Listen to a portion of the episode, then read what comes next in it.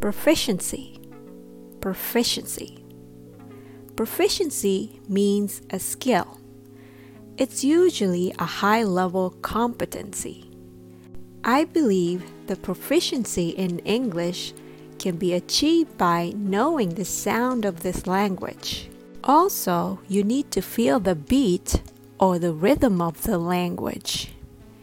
How can you use the rhythm to pronounce this word proficiency? Proficiency has four syllables. Proficiency. The rhythm goes ta ta ta ta. Proficiency. I made a little song for you so you can learn the rhythm of this word. You're practicing proficiency to feel the beat. Just tap your feet consistently, persistently.